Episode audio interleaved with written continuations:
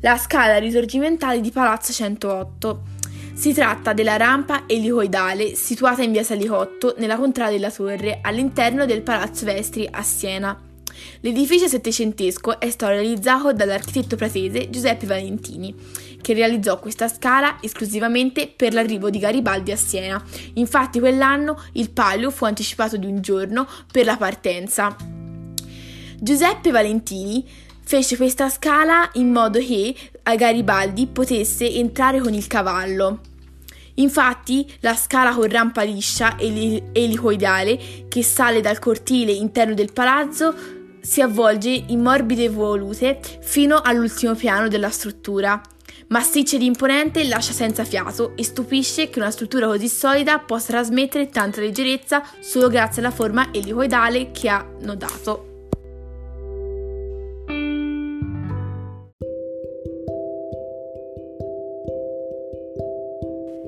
In pieno fervore rinascimentale, molte contrade scelsero di rinnovare i propri costumi, realizzando costumi di foggia militare.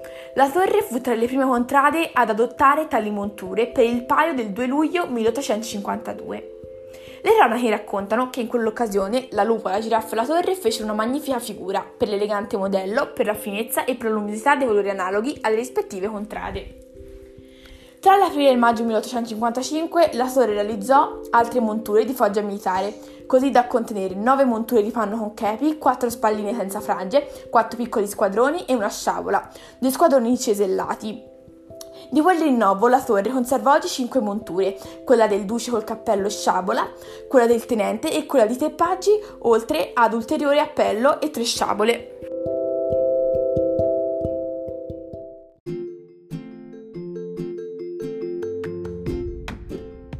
Baldovina Vestri Garibaldina di Salicotto.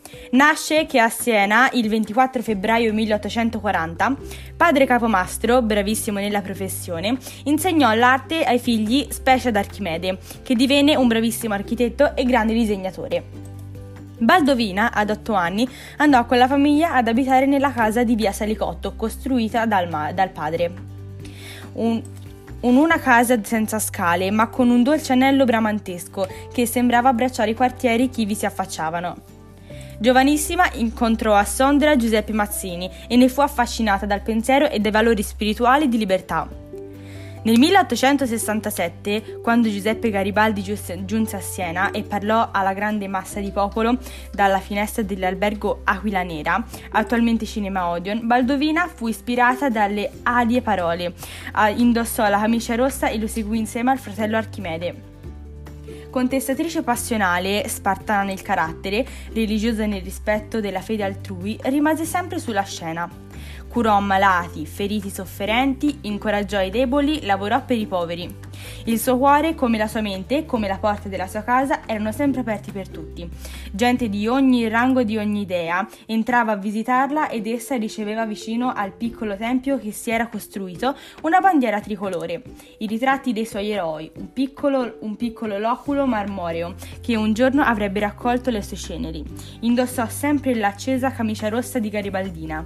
Il 5 dicembre 1931, all'età di 91 anni, si spense come una candela che arce a lungo sull'altare dell'ideale.